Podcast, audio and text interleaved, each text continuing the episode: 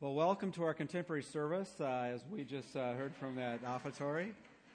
So, some of you do like uh, contemporary music. I just heard that. Very good. That was very creative as we um, heard that hymn of the faith. Well, this morning we, um, in many ways, last Sunday was our special Christmas uh, Sunday with our choir. They did a great job and presented the, the, the message of God speaking. And as we think about any message that is giving, hopefully the message that is given is true. And so this morning I thought we would uh, look at the Christmas story biblically and really go back to that fundamental issue for all of us as we think about uh, the majesty of this time of year, where you hear all the music, whether it's done in a traditional way or a contemporary way, or whether uh, you just smell the, the, the, smells of things being baked uh, on this Christmas uh, time of year, or the lights that are displayed everywhere, whether it's on our streets or in people's homes.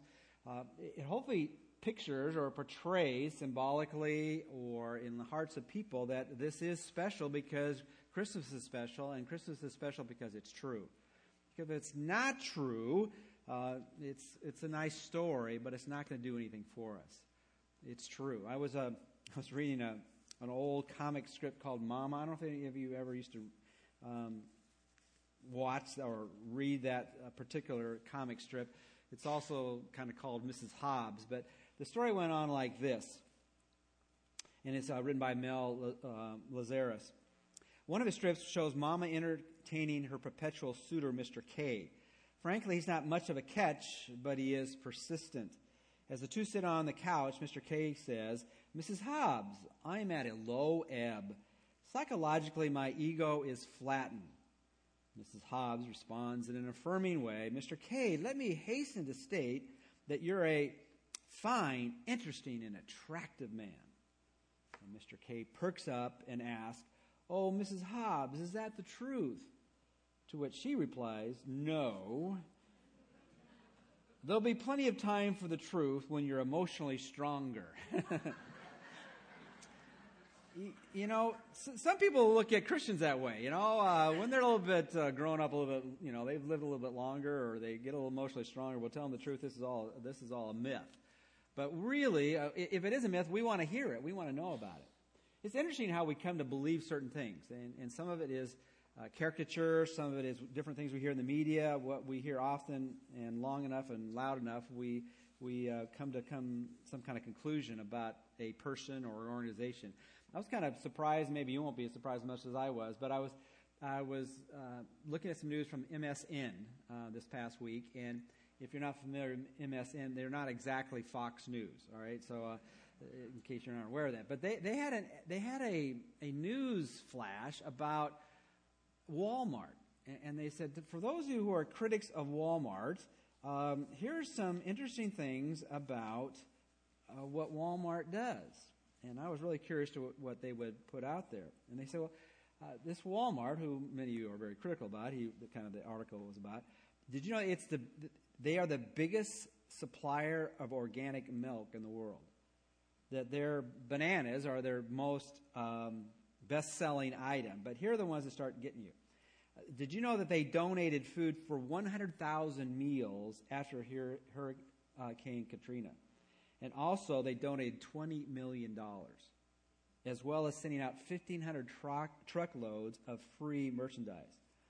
They also, during that Hurricane Katrina uh, uh, period of time, promised a job. This was fascinating to every one of its displaced workers in the New Orleans area. Also, they are the biggest buyer of organic cotton in the world. They've donated 500, they, in 2013, they donated 571 million pounds of food in 2013. And also, in relationship to what they're trying to do in the health area, they have uh, made a promise that they would reduce in all packaged foods 25% of all of all um, sodium in it. Uh, they would reduce by 10% added sugar, and they would completely remove all industrial produced trans fats and partially hyd- hyd- hydrogenated oils by the end of 2015. And then, as far as the little man out there, that they have done $4 billion of business with small um, 1.2 to 1.4 small or, or medium sized farms in America. Now, what's interesting about that to me is the picture we get of Walmart is all they're out there is for the almighty what? Dollar. But as you think about their track record, recorded by MSN, not Fox News, is they've seen all the good they have done. Now, as we think about formulating opinions about anything or anybody, we want to form those opinions on the facts. And as interesting as various things that happen in our world today, um, what's most important for us during this season is to determine is the Christmas story true? And really, that's, that's a simple. I have really one point this morning, though I have a variety of other little details in there. But it's all about suggesting, promoting, trying to persuade all of us to be convinced it's true. On your outline this morning, I asked the beginning question can we, can we know it's true? And what, what is it we want to know that's true? The, the essence of the tr- Christian story can be recorded in Luke chapter 2, verse 10 and 11. But the angel said to them, Do not be afraid, for behold, I bring you good news of great joy. And we're going to be talking at the kind of the at our Advent um, celebration, our Christmas Eve celebration again. W- w- what do you get out of Christmas? Hopefully, you get hope and you get peace and you get joy and you get love. And here it says that you get joy, and it's the interesting word in the, in the original language is you get mega joy. That's the word for great in the, in the in the New Testament. You get mega joy, and why? Because it's for all the people. For today in the city of David, there's born for you a Savior, who is Christ the Lord. Well, why do we believe that that little baby in the manger, that uh, a lot of um, a lot of things have been written, a lot of songs have been sung, a lot of uh, sermons have been preached about that little baby in the manger. That's a story that's true, that he truly was the Savior and the Lord. Well, I want to submit to you that, that everything about the Christmas event is, is miraculous and true. But it wasn't just on that particular day. Everything about us being convinced that Jesus is who he claimed to be is true because God has, throughout history, done much to convince us. This is rooted in historical fact. So, my, my three point outline this morning is simply this uh, Can we know it's true? Well, it's truly, uh, uh, as we think about all that God has done, it was a miracle, it is a miracle, and it will be a miracle. It, it's truly uh, that which we can look back. It, it was a miracle, it is a miracle, and it will be a miracle. And we're going to be looking at what happened before Jesus came. We're going to look at Jesus coming, and then we'll be looking at Jesus coming again. And Lord willing, um, as we go into the, the new year, we're going, to, we're to be beginning early in the new year a series in the book of Revelation as we look at Jesus coming again. But as we think back, we need to recognize that, that God has left his footprints everywhere. And truly, what, what people say about history, it really is his story. And so let's look at what it was, truly was a miracle, as we think about what happened before Jesus came. Now, if you're familiar with the Bible at all, you recognize the Bible is divided in two parts. One part is about two thirds, the other part is one third. You have the Old Testament, and then you have the, the New Testament.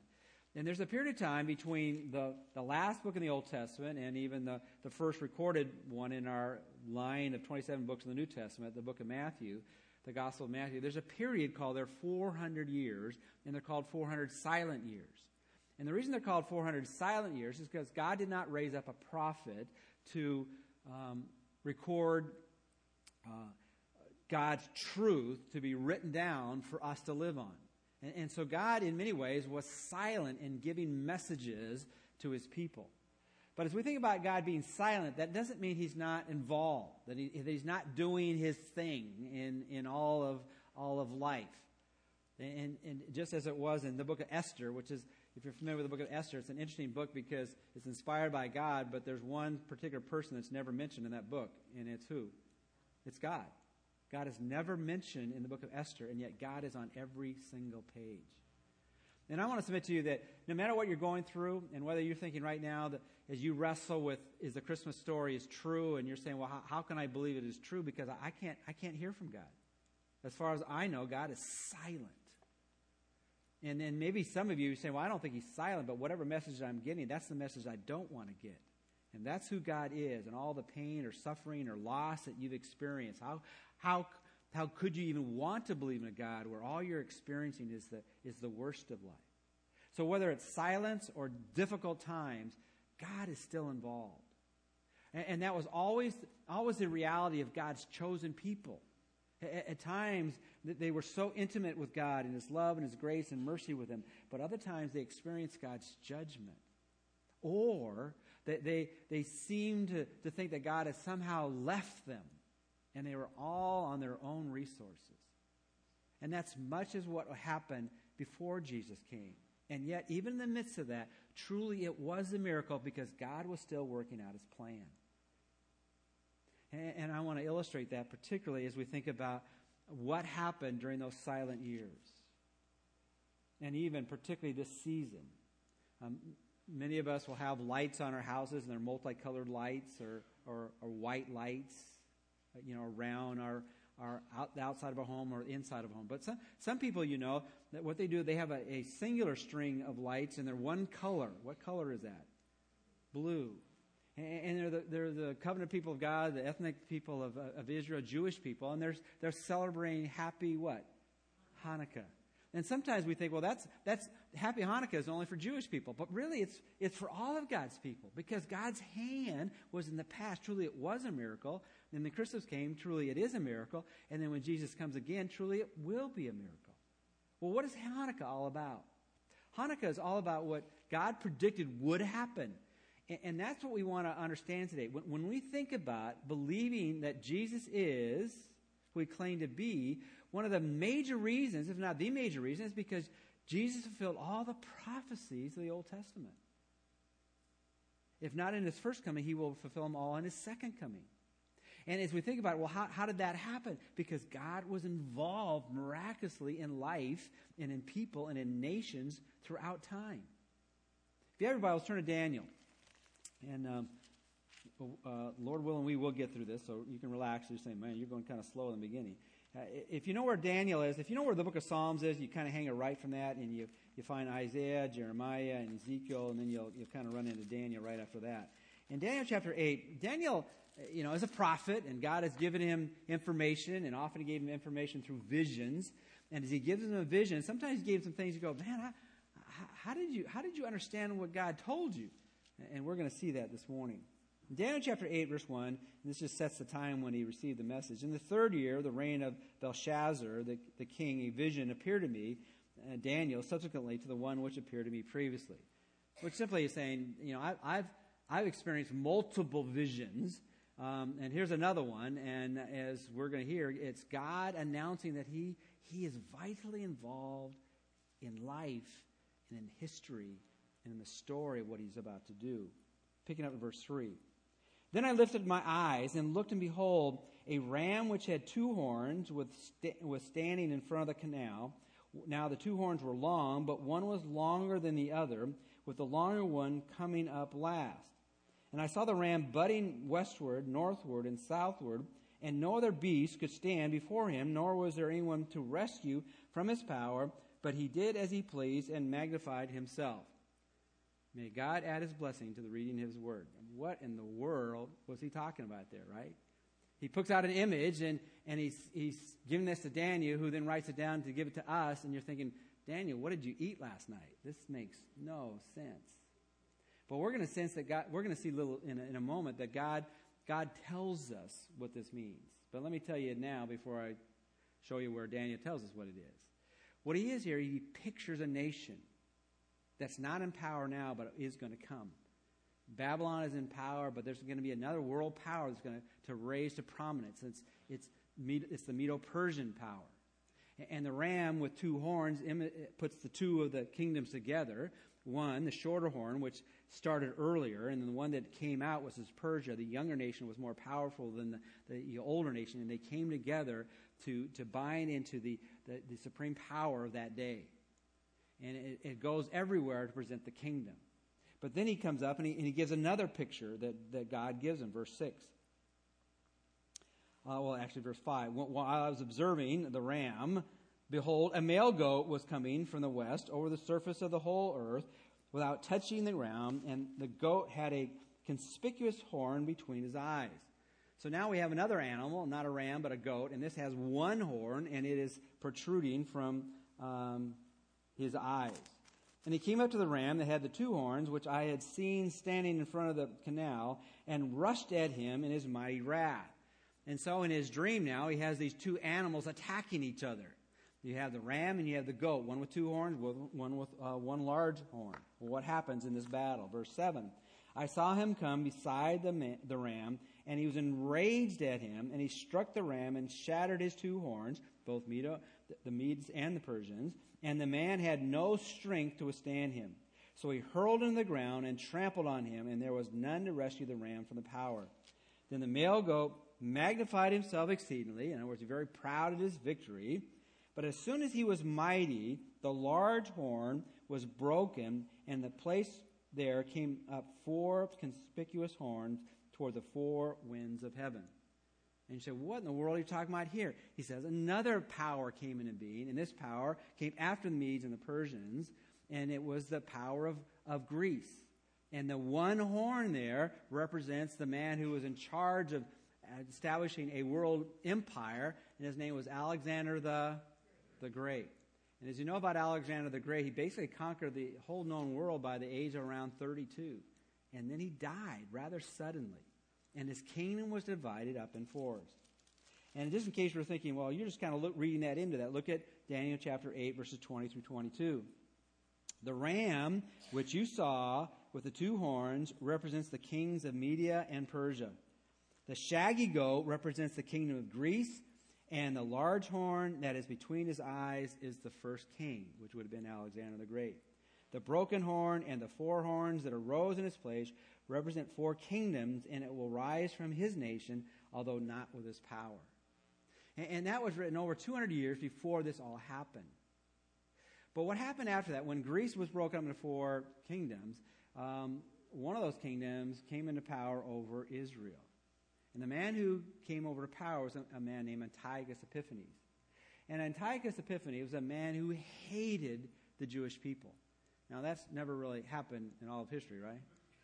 Well, Antiochus Epiphanes, I was going to call him a little Hitler, but he was a big Hitler. All right, he came in there and immediately he, he killed forty thousand Jews, and then he decided not only want to take their lives, but I want to take their faith. And so what he did is he took the temple and he he threw out everything about the worship of the true God Yahweh and began to establish the, the, the, the worship of Zeus. And, and, and he would force the, the people of the land to come in and to worship a false God. He eliminated all the Sabbaths, and he eliminated all the festivals and all the feasts, and he did everything he could to eliminate the culture and the faith of the Jewish people. And, and then to, to really defame the temple, he took the, uh, on the altar of altars, he put a pig and sacrificed it on that altar. Well, God raised up uh, a man named Judas Maccabeus and his own whole Maccabeus um, line, who are the line, the priestly line of Aaron, and they began, compelled by God, to revolt against Greece.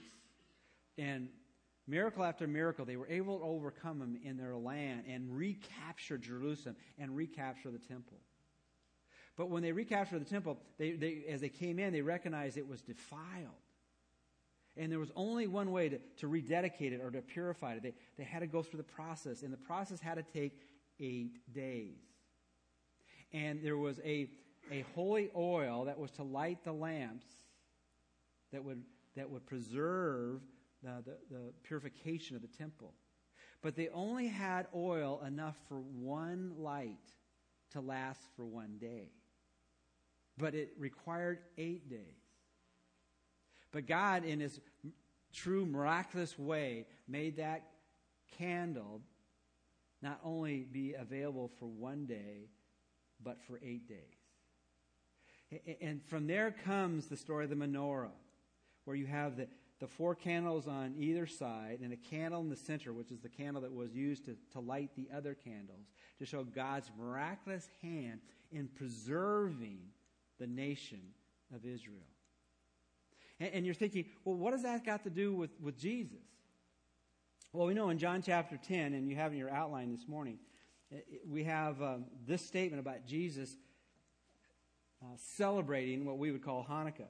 At that time, the Feast of the Dedication took place at Jerusalem. It was winter, and Jesus was walking in the temple in the portico of Solomon. And interesting, one uh, uh, Ryrie says in his commentary that uh, that first um, uh, cleansing of the temple uh, was on December 25th, the end of it, of 165 BC. There are various dates that I've read about, but it's interesting as we think about that season. If you're up on Hanukkah this particular uh, year, it started December 16 and it will end on Christmas Eve, December 24th. But what we have is Jesus. You're saying, well, uh, the Feast of Dedication, what does that have to do with, with Hanukkah? Well, the Feast of Dedication remembers this particular event. some places it's called the Festival of Lights, but the word happy Hanukkah, or the word Hanukkah, you know what the word Hanukkah means? It, it comes from a, a root Hebrew word to dedicate. And so it's happy dedication. And, and the reason I, I bring this out is because, number one, Jesus participated in Hanukkah or the Feast of Dedications, but it also speaks to a larger issue. Now, God could have done it in a variety of different ways, but uniquely and specially, if Jesus was to fulfill all the prophecies in terms of being from the line of Abraham, Isaac, Jacob, Judah, Jesse, David, and all the other ones, he would have had to preserve the line of Israel. And he did it in a miraculous way.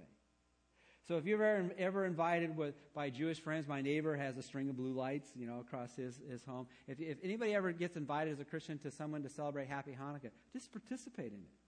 I mean, it's a great remembrance of God's faithfulness to his people and to his promises and the prophecies that would be fulfilled in Jesus.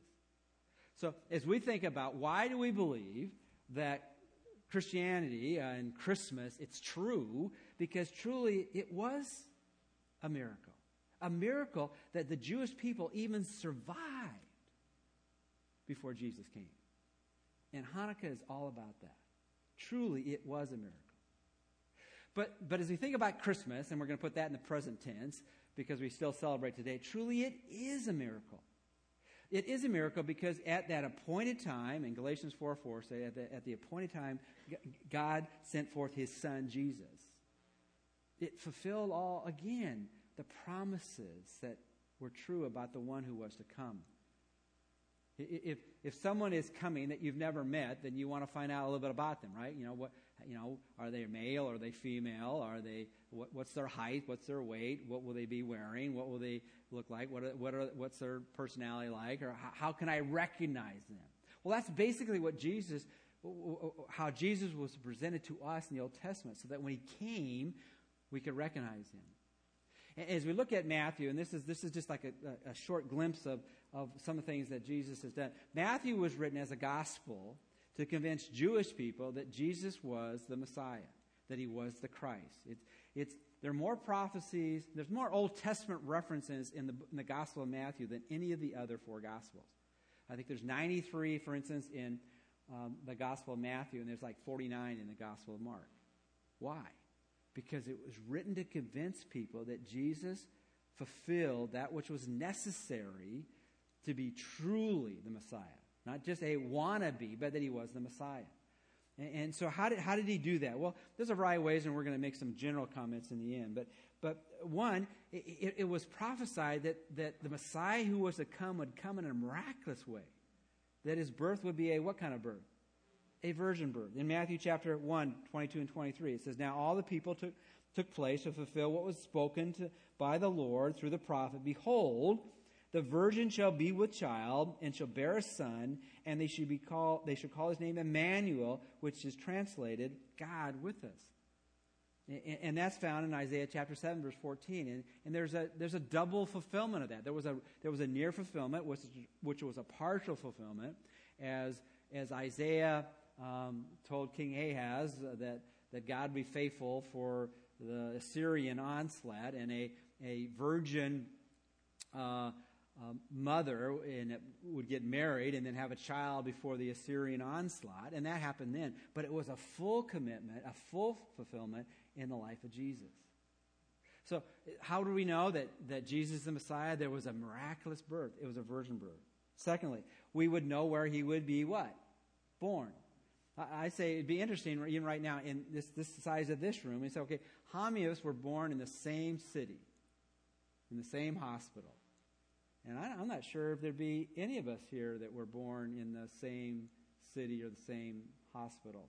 Um, uh, there might be a one or two here, but as soon as they, but if, if one was designated a particular place of birth, that would eliminate anyone else for being a possible candidate to be the Messiah. And where was Jesus born? He was born in Bethlehem. And you, Bethlehem, land of Judah, are by no means least among the leaders of Judah, for out of you shall come forth a ruler who will shepherd my people Israel.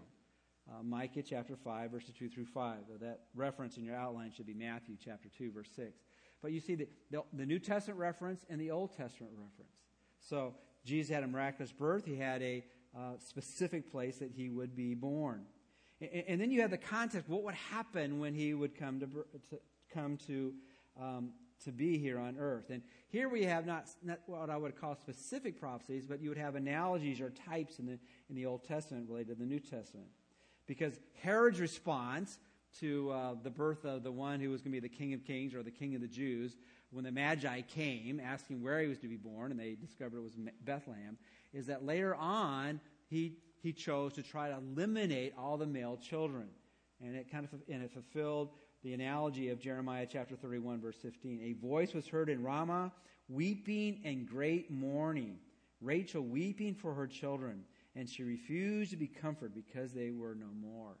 And so Jesus fulfilled that analogy of the Old Testament of the weeping of the, of the mothers of the children that were taken into Babylon uh, in the same way that Jesus was to be taken out of, out of Bethlehem. So the weeping for children. Uh, uh, fourthly, uh, that he would go out to Egypt. And he remained there until the death of Herod. This was to fulfill what had been spoken by the Lord through the prophet Out of Egypt I called my son. And the context of there is Jesus was, was in uh, Israel and then escaped into Egypt because of uh, the, the threat on his life. And Hosea chapter 11, verse 1 talks about, uh, again, that out of Egypt did God call his son. And that was true of Israel, the nation, and then it was true of specifically his son that was to come, uh, the Son of God, the Son of Man, um, Jesus. And, so again, we see, well, how, how would we know that Jesus was who he truly claimed to be? He would fulfill what was written. He would have a miraculous birth, a virgin birth. He would be born in a specific place, Bethlehem. There would be a response to the mothers at the crying out of the death of their children. There'd be a, a place where he'd come back out of, out of Egypt and rescued because of the, the threats of Herod. And then finally, he would be called a Nazarene. In Matthew chapter 2, verse 23, it says, and, and came and lived in a city called Nazareth. This was to fulfill what was spoken through the prophets. He shall be called a Nazarene. Now, if you're a student of the, of the New Testament as, as, well as a little bit of the Old Testament, you say, well, where in the Bible does it say he was a Nazarene? And the reality is, it never says he's a Nazarene. But the Bible uses not only specific statements in terms of prophecies, but analogies and types. And, and, what, was, what was said of Jesus that he would be a branch, a branch of Jesse, out, of a, uh, out of a shoot. And, and, the word branch comes from a word called netzer, which is a lot like Nazarene. But even more than that, in Isaiah chapter 53, uh, uh, verse 3, it said he would be uh, uh, despised by all men. When Jesus was revealed to Nathanael, in John chapter 1, verse 46, about they had met the Messiah. Remember that? And he said, Can anything good come out of Nazareth? Maybe you've been ever, maybe some of you have ever lived on a particular other side of the tracks, and as soon as you told people where you lived, they had a certain picture of who you were. And that's how he became known as one out of Nazareth because they, they just could not conceive that. He was despised by all. But, but I just want to touch down just a little bit other. Uh, uh, not only that, as you think about Jesus fulfilling all that was promise of the, of the Messiah, the one who's to come, so we would recognize when he came. Matthew begins his gospel that way. Uh, the genealogies, you know, he said that the one who was to come would be a, uh, he would be of Abraham, Isaac, Jacob, uh, Judah, Jesse, David, and you just take that line, and, and it doesn't even stop there. That eliminates so many people who could possibly present themselves as the Messiah. And if Hanukkah had not happened, if God had not rescued the people, that line would have been obliterated. But even as that line was, was kept intact, God sovereignly, through Joseph and through Mary, had Jesus fulfill all those prophecies. And then if you go beyond that, as you go into his life, and, and just look at even not only at his birth, but at his death. Here was a man who was betrayed by a friend, and for a specific amount for 30 pieces of silver. And only for 30 pieces of silver, that 30 pieces of silver would be used in a specific way to buy a potter's field.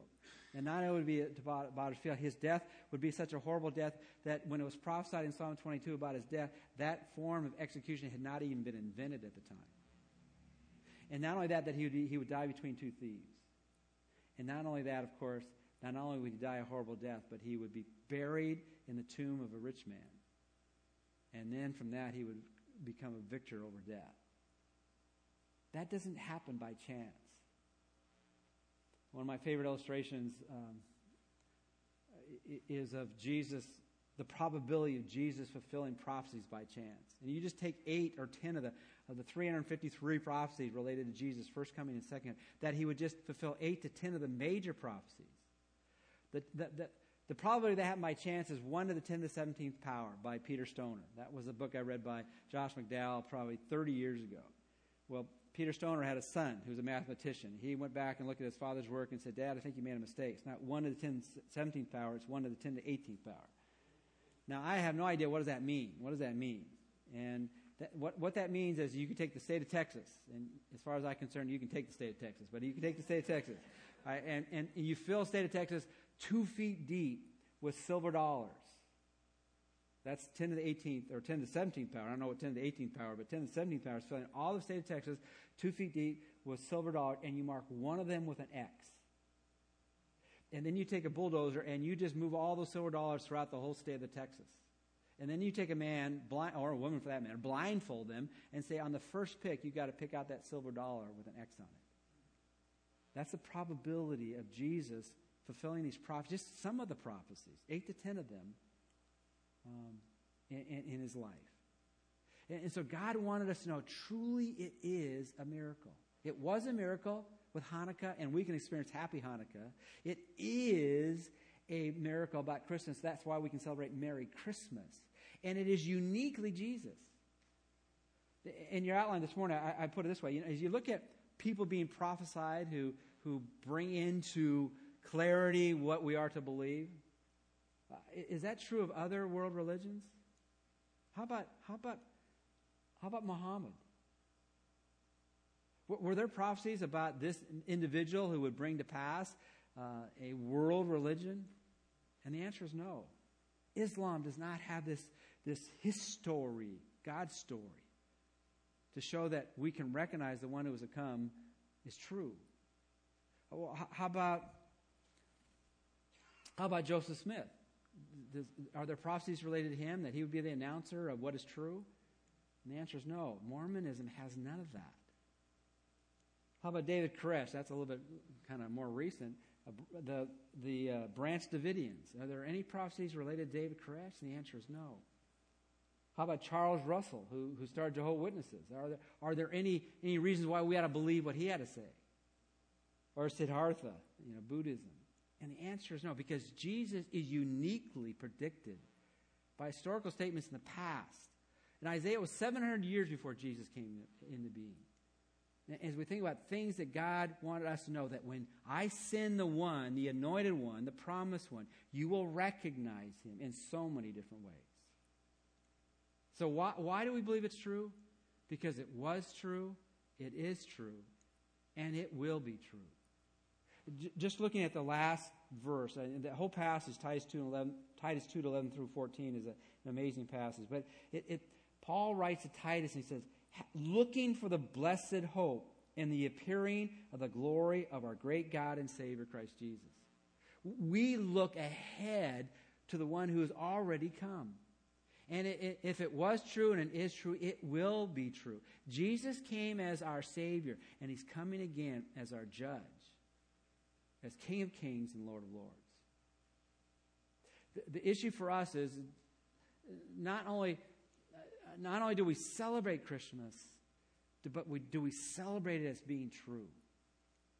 I was reading a story by about uh, Abraham Lincoln, who who uh, you know, had had such a simple way of communicating, and, and sometimes when he would be in debate with people or in conversation with people, and he and he couldn't get his point across, or they wouldn't listen. And have you ever have you ever have you ever talk with people and you recognize why am I wasting my time? They have no interest in what I have to say. Their mind is made up. Don't confuse me with the facts, whatever it might be. And he was, he was having one of these conversations. And so he said, let me just ask you a question. He said, if we had a cow here, and I asked you, how many legs does the cow have? What would you tell me? And the man said, well, I would tell you it has four legs. Well, what if we took the cow's tail and we called the ta- cow's tail a leg? And then I asked you, well, how many legs does a cow have? What would you tell me?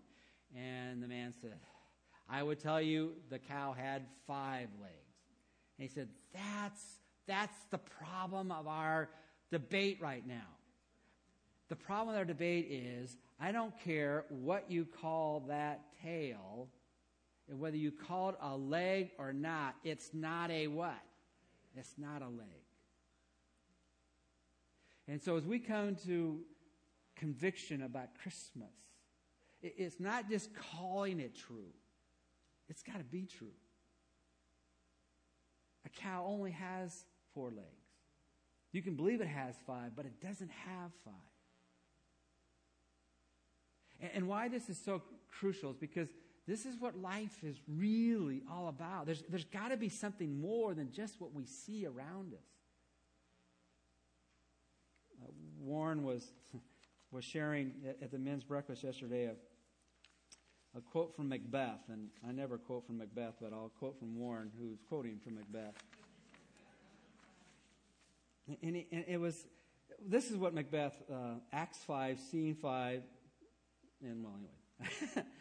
tomorrow and tomorrow and tomorrow creeps in this petty pace from day to day. This is Shakespeare.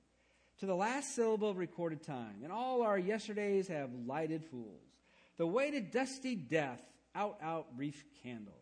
Let's but a walking shadow, a poor player that struts and frets his hour upon the stage, and then is heard no more. It is a tale told by an idiot, full of sound and fury, signifying nothing. Now, I wasn't very good at interpreting Shakespeare, but I, I got that last line. You know, if, if, if, it's, if it's not true about God, it, it really signifies nothing. It's just a story, it's just a tale told by people who might be well learned and uh, intelligent in comparison to other things, but it's really an idiot commentating on a life that has no meaning unless God has given us meaning. And God has revealed that meaning in His Son. Let's pray together. Father, we, we want to celebrate Christmas because it's true. And your son came to tell us the truth. And not only to tell us the truth, but to be the truth. I am the way, the truth, and the life. No one comes to the Father through me, but through me. And Father, that little baby in the cradle who went to the cross, he's, he's the answer to life. And Father, I would pray that everyone here has received and and open up their heart to the invitation that Jesus has given. Come to me, all who are weary and heavy laden, and I will give you rest. If there's anyone here this morning that doesn't know the, the Savior, the Lord that has come, might they simply open up their lives, say, Jesus, I want to know you. I want to follow you. I give you my life. Forgive me of my sin. I want to be your disciple.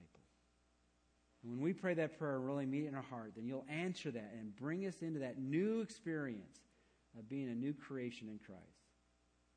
Help us to know you and to live for you. And we praise in Christ's name. Amen. As we close our time together,